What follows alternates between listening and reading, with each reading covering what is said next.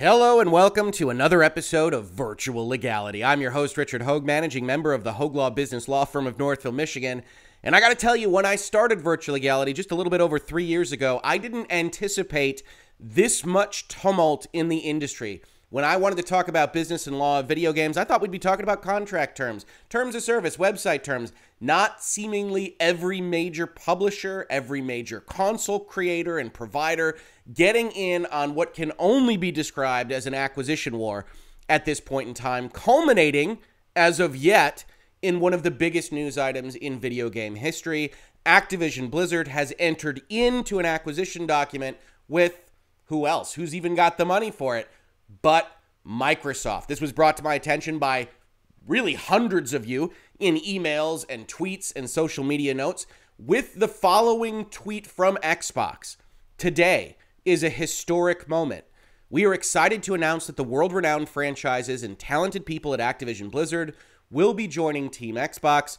Full announcement details here. We will, of course, be looking at that link in just a moment, but it is worthwhile to note that this is a big freaking deal. This is Call of Duty. This is World of Warcraft. This is, and I think some people skip it, Candy Crush and King, which is not a small part of the mobile gaming community. And if you've been following Virtual Legality for the last little while, you know that mobile is one of the drivers of investor demands, investors' interest. And we saw that very recently with Take Two purchasing Zynga primarily for its mobile platform and mobile name. So King is not a small part of this acquisition, even though a number of you want to know more about this because, of course, the premium titles, the console titles, what the core gamers, as usually described, want out of an Xbox or a PlayStation or Activision or a Game Pass. And so, with all that being said, let's take a look at what Microsoft linked to gamers first and foremost, which doesn't include the business terms, doesn't include what is actually a fairly significant reorganization behind the scenes at Xbox to go along with this announcement, but instead talks about why gamers should be excited. Welcoming the incredible teams and legendary franchises of Activision Blizzard to Microsoft Gaming. As a team, we are on a mission to extend the joy and community of gaming to everyone on the planet. We recognize that as kind of Phil Spencer's motto when he's talking about all this. Always, always, always, he says, Hey, I want everybody to be able to play everything, everywhere, which of course is a great mission statement, also, a little bit disingenuous insofar as, in order to do that from the Xbox platform, you do have to do some damage to some of your competing platforms. Nothing wrong with that, but it does mean that, for instance, I wouldn't expect a Call of Duty game on a PlayStation system after this deal is fully consummated. And taking a step back, if you've been in virtual legality for a while, you know this already. But it's important to note that when you see headlines that say this has already happened, that Activision Blizzard is a part of Microsoft now, that is not, in fact, the case. What it does mean, what these announcements mean today, is that the two companies' boards of directors have agreed on this transaction. They've signed a document that is committing both sides to do the transaction, but there are still a number of steps to follow shareholder approvals to gather, regulatory approvals, which we'll be talking about in the back half of this video, to get from the United States, from places like the EU, where they might have a little bit more trouble than even here. And so we're not looking at a transaction that is complete. It will probably take some time. When they announced the acquisition of Bethesda, I believe they announced it in the fall. It got consummated the next spring. This one might take longer. This is a deal that is a multiple of the size of Microsoft's acquisition of Bethesda and why so many people ask me antitrust questions all of a sudden. Questions that don't have definitive answers, I will spoil for you right now, but that we can talk about at length at the back end of this video. Continuing with the initial statement, as we pursue that mission, it is incredibly exciting to announce that Microsoft has agreed to acquire Activision Blizzard. Over many decades, the studios and teams that make up Activision Blizzard have earned vast well springs of joy and respect from billions of people all over the world. And there's the elephant in the room that we will see addressed kind of oddly in many of these statements as we go over them, but that is, of course, that Activision Blizzard has had a very tumultuous very problematic time over the past six plus months because of the lawsuit from the state of California that we have covered in depth here in Virtual Legality. Please do check out that playlist if you're interested in the specifics there. but that has driven the respect, the goodwill, the joy out of Activision Blizzard, and customers have been realizing that for some time now. And Activision Blizzard has been trying to handle that in such a way that their stock price was driven very low, which is a part of the story, which we'll talk about as well. But the purpose of statements like this is that folks at Microsoft, folks at various publishing partners, and other business partners of Activision Blizzard have had issues with their employees and working with Activision Blizzard. We've seen that throughout the last few months, including Microsoft. And it's only a couple of weeks ago when Phil Spencer was asked about what they were doing with Activision Blizzard, and he gave some kind of non answer about how they were doing certain things. And now, of course, in the shadow of an acquisition, we know that he had to be even more careful about what he said to those outlets. But the point remains that it's not just the Microsofts and Sony's and Nintendo's and everyone else as entities that have to deal with the Activision Blizzard story, but they have to deal with their own employees and consultants and contractors that have their own concerns. And we'll see them try to address that in these statements. Whether or not that works for you or not is going to depend largely on how you feel about Phil Spencer and Microsoft, but we'll talk about what they say in just a second. Until this transaction closes, it's not closed. Activision Blizzard and Microsoft Gaming will continue to operate independently. Once the deal is complete, the Activision Blizzard business will report to me as CEO Microsoft Gaming. And if you aren't familiar with that title, it's because it didn't exist before this reorganization. Phil Spencer has effectively gotten a major promotion to run what is going to be one of the bigger divisions at Microsoft. Clearly, Microsoft as an entity has decided to put a lot of eggs in the gaming basket, presumably believing in Phil Spencer's leadership, and there's no real reason not to over the past few years. And he has been promoted to a title in CEO Microsoft Gaming that implies not only a high level at Microsoft, but that Microsoft might not be done because this is a reorganization that implies that, hey, they could run more than 30 studios. And so keep your eyes on the ball here. Microsoft might not be finished, although certainly the antitrust questions that a number of you have raised with me will change that equation depending on if any of those regulatory bodies decide to do anything. Upon close, upon the actual sale of Activision Blizzard to Microsoft, we will offer as many Activision Blizzard games as we can within Xbox Game Pass and PC Game Pass, both new titles and games from Activision Blizzard's incredible catalog. So their intent, just like when they purchased Bethesda, is to move everything Activision into Game Pass, subject, we can read between the lines here, to whatever contractual commitments they have, whatever purchasing rights Sony might have used in order to lock in certain Call of Duty aspects, whatever it might be. Other than that, they're going to move everything they can into Game Pass. Game Pass continues to be Microsoft's real product even more than the Xbox. They also announced today that Game Pass has more than 25 million subscribers. That recurring revenue source, that subscription service, is how Microsoft wants to compete in the gaming market now and in the medium to long term. The fantastic franchises across Activision Blizzard will also accelerate our plans for cloud gaming, allowing more people in more places around the world to participate in the Xbox community using phones, tablets, laptops, and other devices you already own. They'll be able to put Activision Blizzard games in that cloud gaming capability, which of course is another big value add for Microsoft. As a company, Microsoft is committed to our journey for inclusion. Here's where we get the paragraph where they try to address the concerns people might have with them adopting the problematic stepchild of Activision Blizzard into the Microsoft family. Committed to our journey for inclusion in every aspect of gaming among both employees and players. We deeply value individual studio cultures, which is a sentence just kind of sits off on its side. We also believe that creative success and autonomy go hand in hand with treating every person with dignity and respect. So, competing concepts here in even just this paragraph.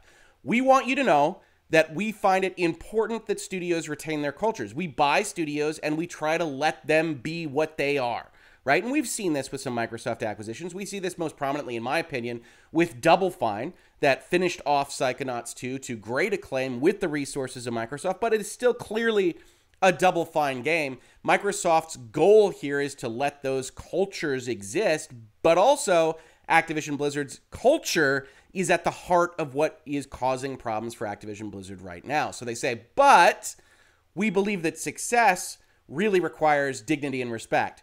We hold all teams and all leaders to this commitment.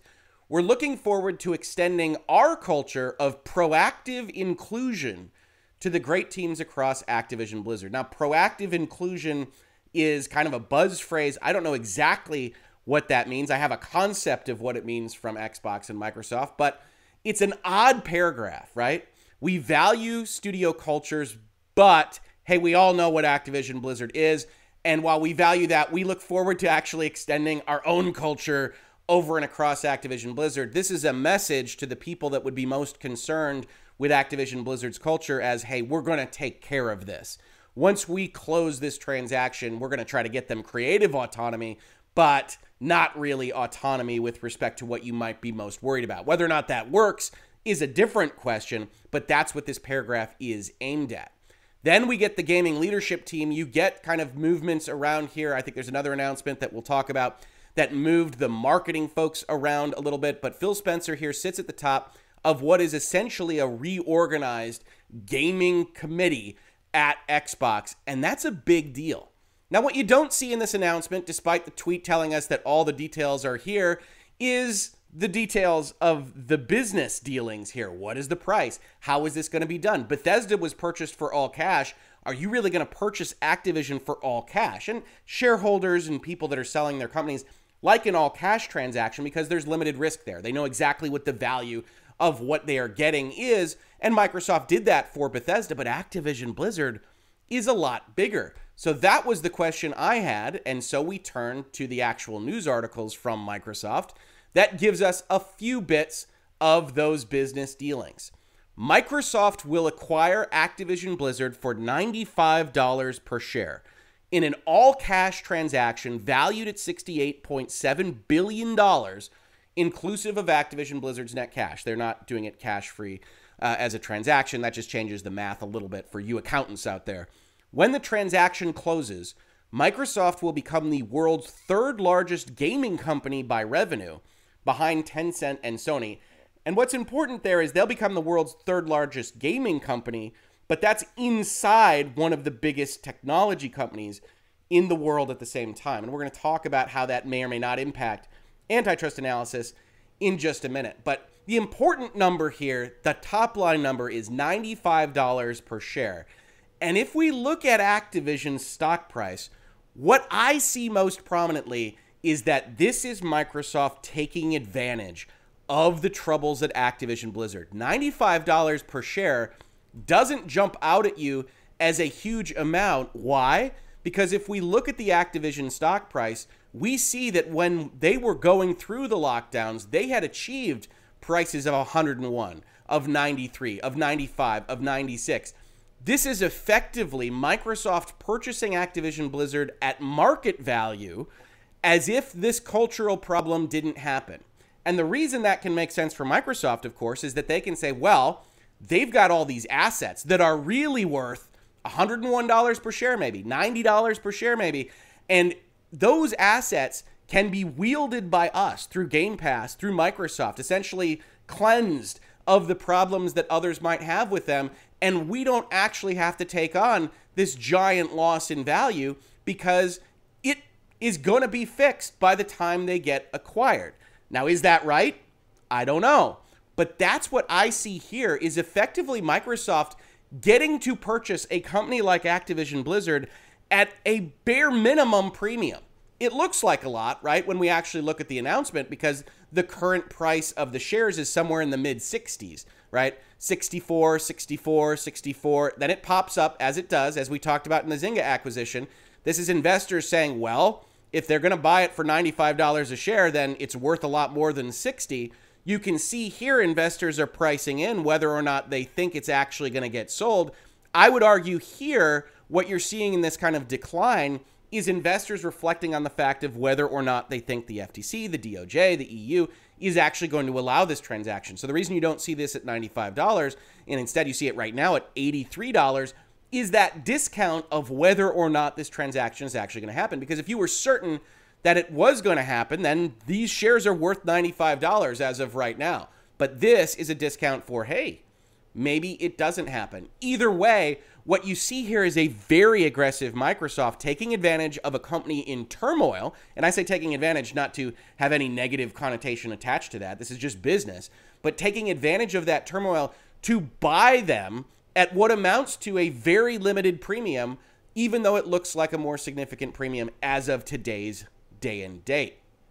Bobby Kotick, which a number of you asked me about as well, will continue to serve as CEO of Activision Blizzard, and that's going to raise some eyebrows in a whole number of quarters. And he and his team will maintain their focus on driving effort, efforts to further strengthen the company's culture and accelerate business growth. Now, behind the scenes here, there's a couple of things happening, right? We've covered Activision Blizzard with dozens of videos here in Virtual Legality. One of the things we do know is that Bobby Kotick is a strong CEO that controlled various aspects of his board. The board immediately backed him up when people were calling for his resignation. And I would argue that the board of Activision Blizzard was not going to enter into a deal of this type without some assurances for Bobby. That's the kind of control that he had over the company. And so Bobby Kotick will remain as CEO, reporting to Phil Spencer. But whether or not that's a permanent state of affairs or has already been negotiated as a landing pathway for Bobby Kotick is an open question. And that's not one that they would announce to us here, but very often when you have acquisitions, when you have mergers, you have CEOs and founders, and this is effectively a founder led company, even though Bobby wasn't the original founder of Activision Blizzard. And he says, okay, I'm going to get this job. I don't want it to look like I'm being wiped out. And we're going to have a five year transition services agreement or something along those lines. Whereas once this is all set, Bobby Kotick probably isn't adding a ton of value to this deal for Microsoft. He's, in fact, something of a roadblock to it, effectively with PR problems, et cetera, et cetera. But this deal wouldn't get done without this kind of paragraph. So they agree to operate under Phil Spencer, they agree to operate under Microsoft, and what happens to Bobby in the long term will be a part of this story. Then we get some quotes. Gaming is the most dynamic and exciting category in entertainment across all platforms today and will play a key role in the development of metaverse platforms, said Satya Nadella, chairman and CEO of Microsoft. We're investing deeply in world class content, community in the cloud to usher in a new era of gaming that puts players and creators first and makes gaming safe, inclusive, and accessible to all. That gets referenced in almost every quote because of the troubles at Activision Blizzard. Now, you do see that reference to metaverse. I would argue that Activision Blizzard isn't adding much to a metaverse concept, at least as we know it right now. But that metaverse is a word that investors like to hear right this second. Whether or not it works out in the long term, it's a word that investors want to know that technology companies are contemplating and thinking about and potentially making plans for. So you do see it referenced in these kinds of capacities. I don't think that means that you need to worry about anything specific with this transaction resulting in more metaverse problems at Microsoft or anywhere else. Players everywhere love Activision Blizzard games, and we believe the creative teams have their best work in front of them, said Phil Spencer. This is a very carefully crafted quote. You'll note that it's not players everywhere love Activision Blizzard, it's that they love their games. And that can be true. Certainly, a lot of people like Call of Duty, a lot of people like Diablo and Overwatch. Together, we will build a future where people can play the games they want virtually anywhere they want. And now we have Bobby Kotick. For more than 30 years, our incredibly talented teams have created some of the most successful games. The combination of Activision Blizzard's world class talent and extraordinary franchises with Microsoft's technology, distribution, access to talent, ambitious vision, and shared commitment to gaming and inclusion will help ensure our continued success in an increasingly competitive industry. Now, whether or not it's increasingly competitive is going to be the story of whether this transaction is allowed to proceed. We'll get to that. I know I've promised it a number of times, but you can see Bobby Kotick himself effectively saying, hey, Microsoft's got a lot of money. They've got a lot of access to talent. I'm going to mention inclusion because that's a requirement of all these quotes. And effectively, Activision Blizzard is getting out of the business and giving it all to Microsoft. Mobile is the largest segment in gaming, this press release says. Through great teams and great technology, Microsoft and Activision Blizzard will empower players to enjoy the most immersive franchises like Halo and Warcraft virtually anywhere they want. And with games like Candy Crush, Activision Blizzard's mobile business represents a significant presence and opportunity for Microsoft in this fast growing segment. So, yeah, we can take Activision Blizzard stuff, we can put it in our cloud gaming, we can put it on Game Pass. That's a big deal to us. But don't forget, Candy Crush and mobile, and Microsoft hasn't had that large of a presence as they will when this deal is finally closed. The Activision the acquisition also bolsters Microsoft's Game Pass portfolio with plans to launch Activision Blizzard games into Game Pass, and upon closing, Microsoft will have 30 internal game development studios along with additional publishing and esports production capabilities. The transaction is subject to customary closing conditions. There's always a whole host of conditions and third party signatures that you need to gather, etc., and completion of regulatory review and Activision Blizzard's shareholder approval. The deal is expected to close in fiscal year 2023, so a little ways out, and the transaction has been approved by the boards of directors of both Microsoft and Activision Blizzard. So the deal's not done. It's for about $70 billion being purchased at roughly the market capitalization that Activision Blizzard had before the troubles of the California and other lawsuits. And Microsoft intends to put it all on Game Pass and to take advantage of the mobile platform that they have gained through the acquisition of King. That's exactly what you see the CEO basically tell investors. Here's Satya Nadella's email, I'm sorry, to employees, not to their investors. I'm thrilled to share this morning that we announced an agreement to acquire Activision Blizzard in an all-cash transaction valued at 68.7 billion. This agreement is a testament to the impact our gaming team has delivered, and I am deeply grateful for their hard work and commitment. Over the past few years, we've expanded our content pipeline and have become leaders in game subscriptions as well as cloud gaming. And this holiday, it was especially gratifying to see the response from fans and read the great reviews of our new first party titles, Halo and Forza. Effective today, Phil Spencer will become CEO Microsoft Gaming. We look forward to extending our journey to create a more diverse and inclusive culture to our new colleagues at Activision Blizzard and ensuring all our employees can do what they love while thriving in a safe and welcoming environment, one where everyone feels empowered to do their best work. So you get all of this kind of reading between the lines statements about Activision Blizzard, and they're trying to talk to their employees. They're trying to talk to the investors that would be most concerned about this, and they're telling the world, even though they can't really say it, that they're going to change Activision Blizzard. We look forward to extending our journey to create a more diverse and inclusive culture to our new colleagues at Activision Blizzard is as much you can say in a business statement, hey, we look forward to taking them over and changing them as you can in this kind of context. They said they're going to be hosting a webcast with investors, which I think has already gone on. And then you get Phil Spencer talking to his gaming crew. Obviously, today's agreement to acquire Activision Blizzard is incredibly exciting. In fact, it's a milestone for our company, our business, and our industry. As players and partners, we all know how talented and dedicated the teams and studios are across Activision Blizzard. But Microsoft is committed to our journey for inclusion in every aspect of gaming among both employees and players. We deeply value individual studio cultures, which we saw in the earlier statement. We also believe that creative success and autonomy go hand in hand with treating every person with dignity and respect. We look are looking forward to extending our culture of proactive inclusion to Activision Blizzard. Again, when we take them over, we're not going to be dealing with the stuff that you're worried about, employee as having seen Activision Blizzard in the news for the past nine months. We're going to take care of it. Will they succeed? That's an open question. But they're telling their people that they have a plan to change the culture at Activision Blizzard. We expect this acquisition to close in fiscal year 23, pending regulatory approvals. We're going to get to that in just a minute.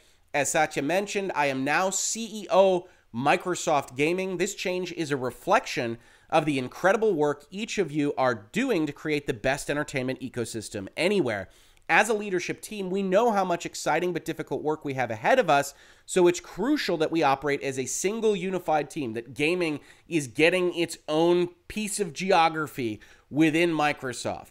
To that end, I'm excited to announce effective today that our CMO, Marketing Operating Officer of Gaming, and his marketing team will move to report directly to me. They're consolidating gaming resources because this is a big deal to Microsoft.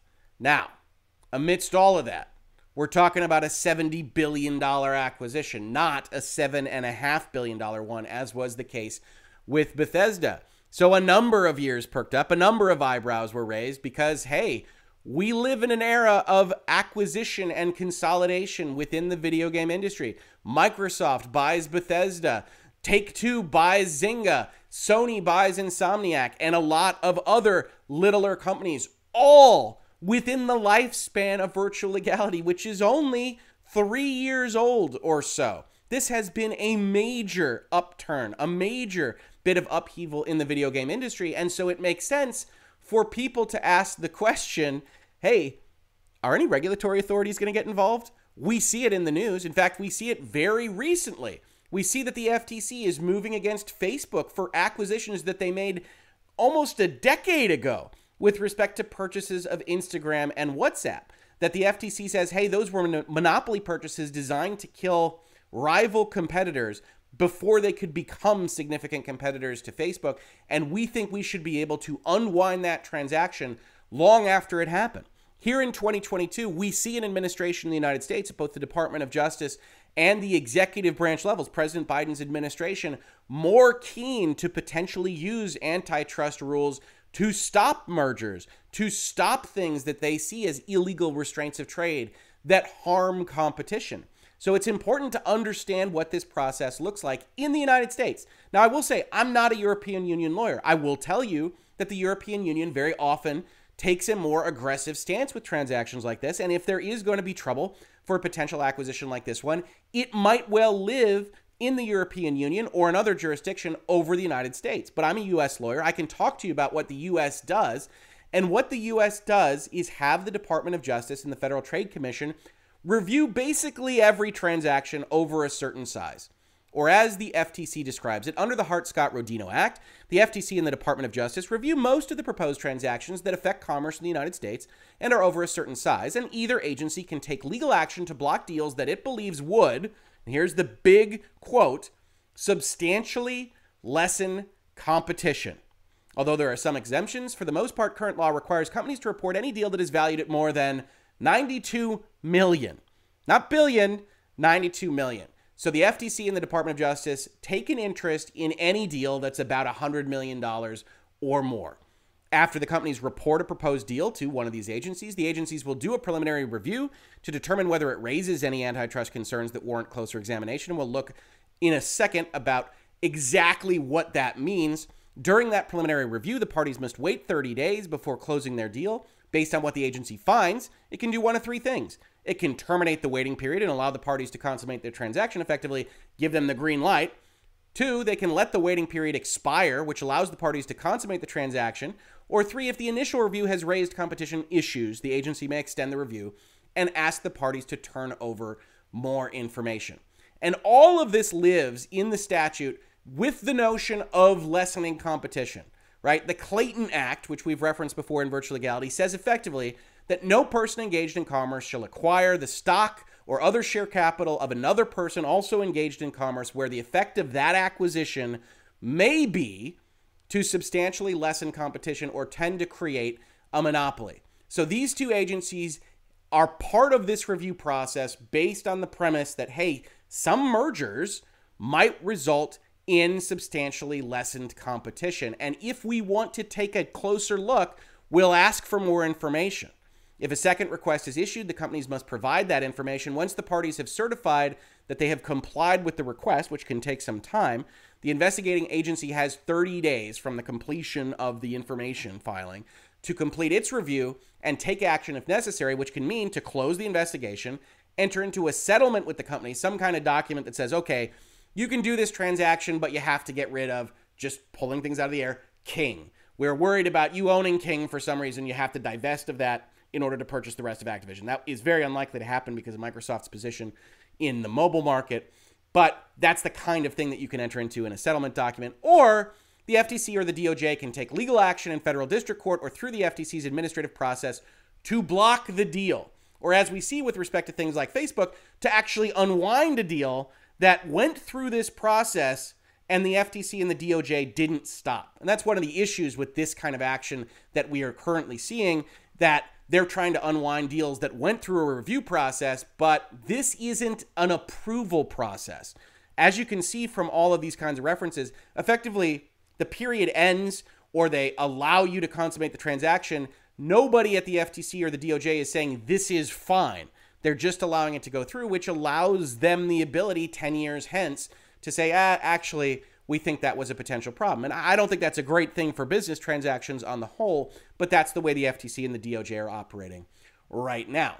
Now, you might also look at this and say, Rick, I don't feel like I have a greater handle on when a deal will be blocked just because you have the quote substantially less in competition. And I would say to you, I don't blame you. That's why the FTC and the DOJ have long documents called guidelines, here the horizontal merger guidelines, that talk about what they might otherwise be looking at in this context. And we're going to take a few quotes from here just so that you can get a feel about it. And then I'm going to give you the conclusion where I say, hey, I'm not sure that the United States is actually going to move against this deal. So, how do these guidelines work? They say these guidelines outline the principal analytical techniques, practices, and the enforcement policy of the Department of Justice and Federal Trade Commission with respect to mergers and acquisitions involving actual or potential competitors under the federal antitrust laws. The agencies seek to identify and challenge competitively harmful mergers while avoiding unnecessary interference with mergers that are either competitively beneficial or neutral. Most merger analysis is necessarily predictive, requiring an assessment of what will likely happen if a merger proceeds as compared to what will likely happen if it does not. In other words, this particular area of law is effectively asking these two agencies to guess based on historical precedent, based on analytics, based on data that they can gather, but to guess what the effect overall will be on competition for a merger that in general hasn't happened yet. These guidelines should be read with the awareness that merger analysis does not consist of uniform application of a single methodology, and the unifying theme of these guidelines is that mergers should not be permitted to create, enhance, or entrench market power or to facilitate its exercise. A merger enhances market power if it is likely to encourage one or more firms to raise their price, reduce their output, diminish innovation, or otherwise harm customers as a result of diminished competitive constraints or incentives. So, backing up a step here, one of the things that's going to pop out if the FTC or the DOJ or the EU or anyone else decides to look at this more closely is what market are we talking about? When we talk about market power, the easy answer for Microsoft is hey, as we just mentioned, we're only going to be the third biggest in terms of revenue. There are a lot of players in this space Sony, Nintendo, Tencent, EA, what used to be Activision, Ubisoft. And so, if those players are all permitted, then we don't have a monopoly kind of situation. We aren't at that level where somebody is trying to take even 40% of the market. So, why are you trying to get engaged with us, DOJ or FTC? The counter to that might well be that, yes, overall, any given form of the video game market, whether it's mobile, console, AAA, all these various other things, they have enough players to not be bothered by a Microsoft acquisition. But Microsoft is presently in the business of establishing a brand new market, which is the Game Pass market, the recurring revenue stream, the subscription to AAA core video game experiences. And as a single player there, with what we know to be some kind of competitive effort from Sony coming at some point in the future, is Microsoft a monopolist in that kind of market specifically? In other words, if you sit back and you think about this transaction and you think they're going to add Call of Duty, they're going to add World of Warcraft, they're going to add all this stuff to Game Pass, do you anticipate that the Game Pass price will remain the same? Do you anticipate that Sony will be able to leverage a competitor to this specific market of recurring revenue subscription services for video games now that both Bethesda and Activision Blizzard are off the table? Do you anticipate that Xbox could raise the price, could change what it is that you get from Game Pass with very limited ability for any other market participant to challenge them on that score? And I think if you are so inclined to use the powers of the antitrust laws that the DOJ or the FTC, looking at it from that perspective perhaps gives you the ability to do so. Xbox and Phil Spencer have made no illusion of what they intend to do with this. They intend it to go into Game Pass, they intend it to go into cloud gaming, they intend to take over those specific markets. Does this acquisition limit the ability of both current and future competitors from engaging in that market? And I think you could argue that the case is yes, even though I think that's a more tricky argument than looking at video gaming on the whole, which is where Microsoft would likely want to aim you because there are so many market participants in gaming as an industry. Continuing with these guidelines, a merger can enhance market power simply by eliminating competition between the merging parties, which is undoubtedly happening here. right? Activision was a competitor to selling video games to customers.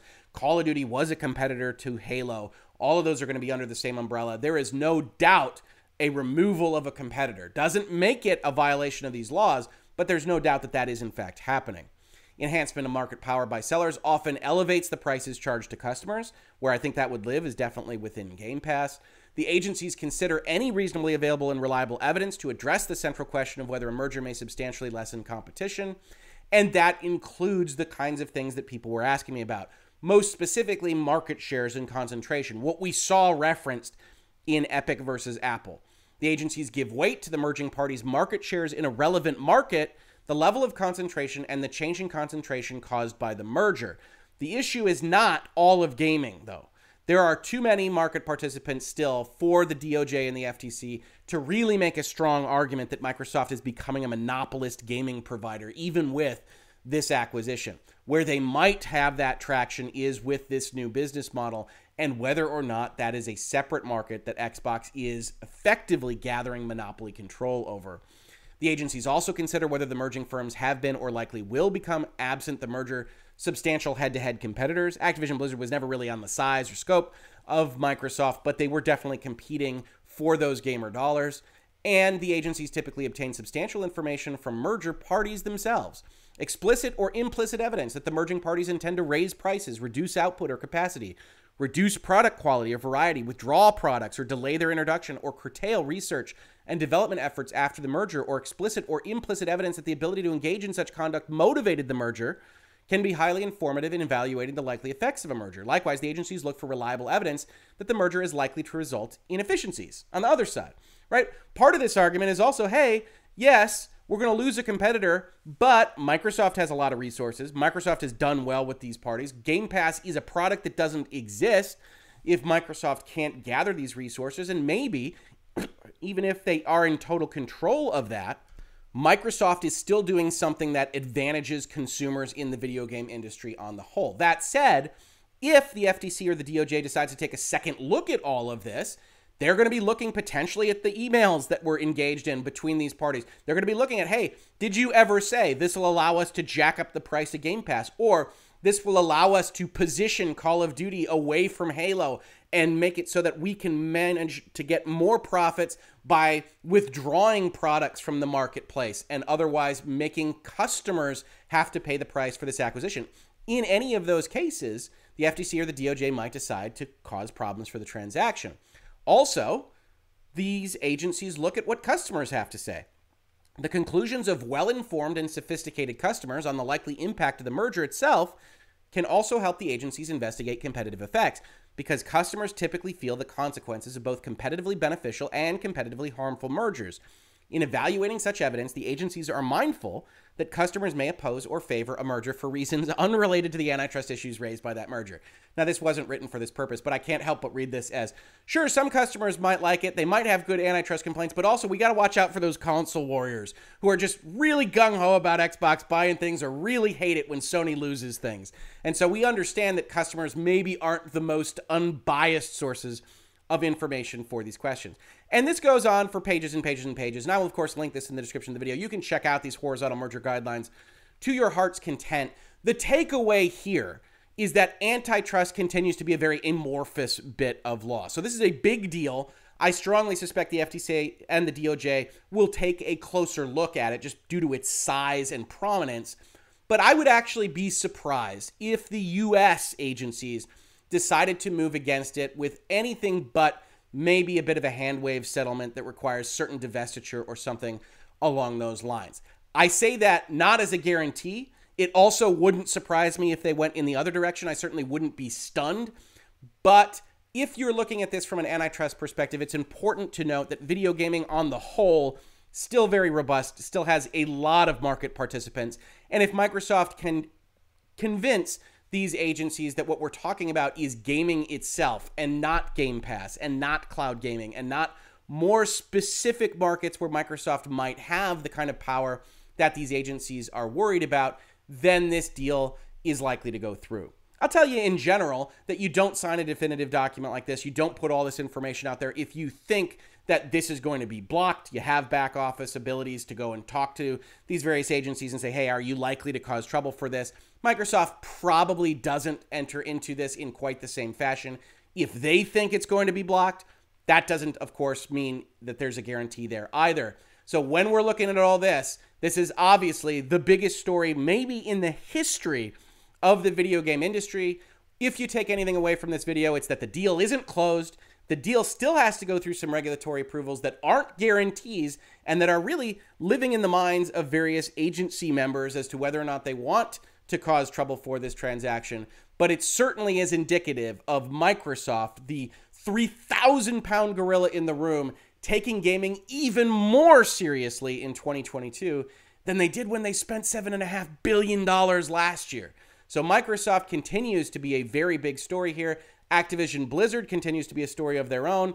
And the California lawsuit doesn't go away. It just means that Microsoft believes they can fix Activision Blizzard. Whether or not you agree with them, well, that's going to be up to you. Leave a comment to this video about how you think this is going to go. Otherwise, if you enjoy conversations about the business and law of video games, God knows we've had enough of them and looks like we'll continue to have more. Please consider supporting the channel at Patreon. We've got other ways to support us listed below. Otherwise, just subscribing, telling your friends, sharing these videos, contacting me, as so many of you did this morning.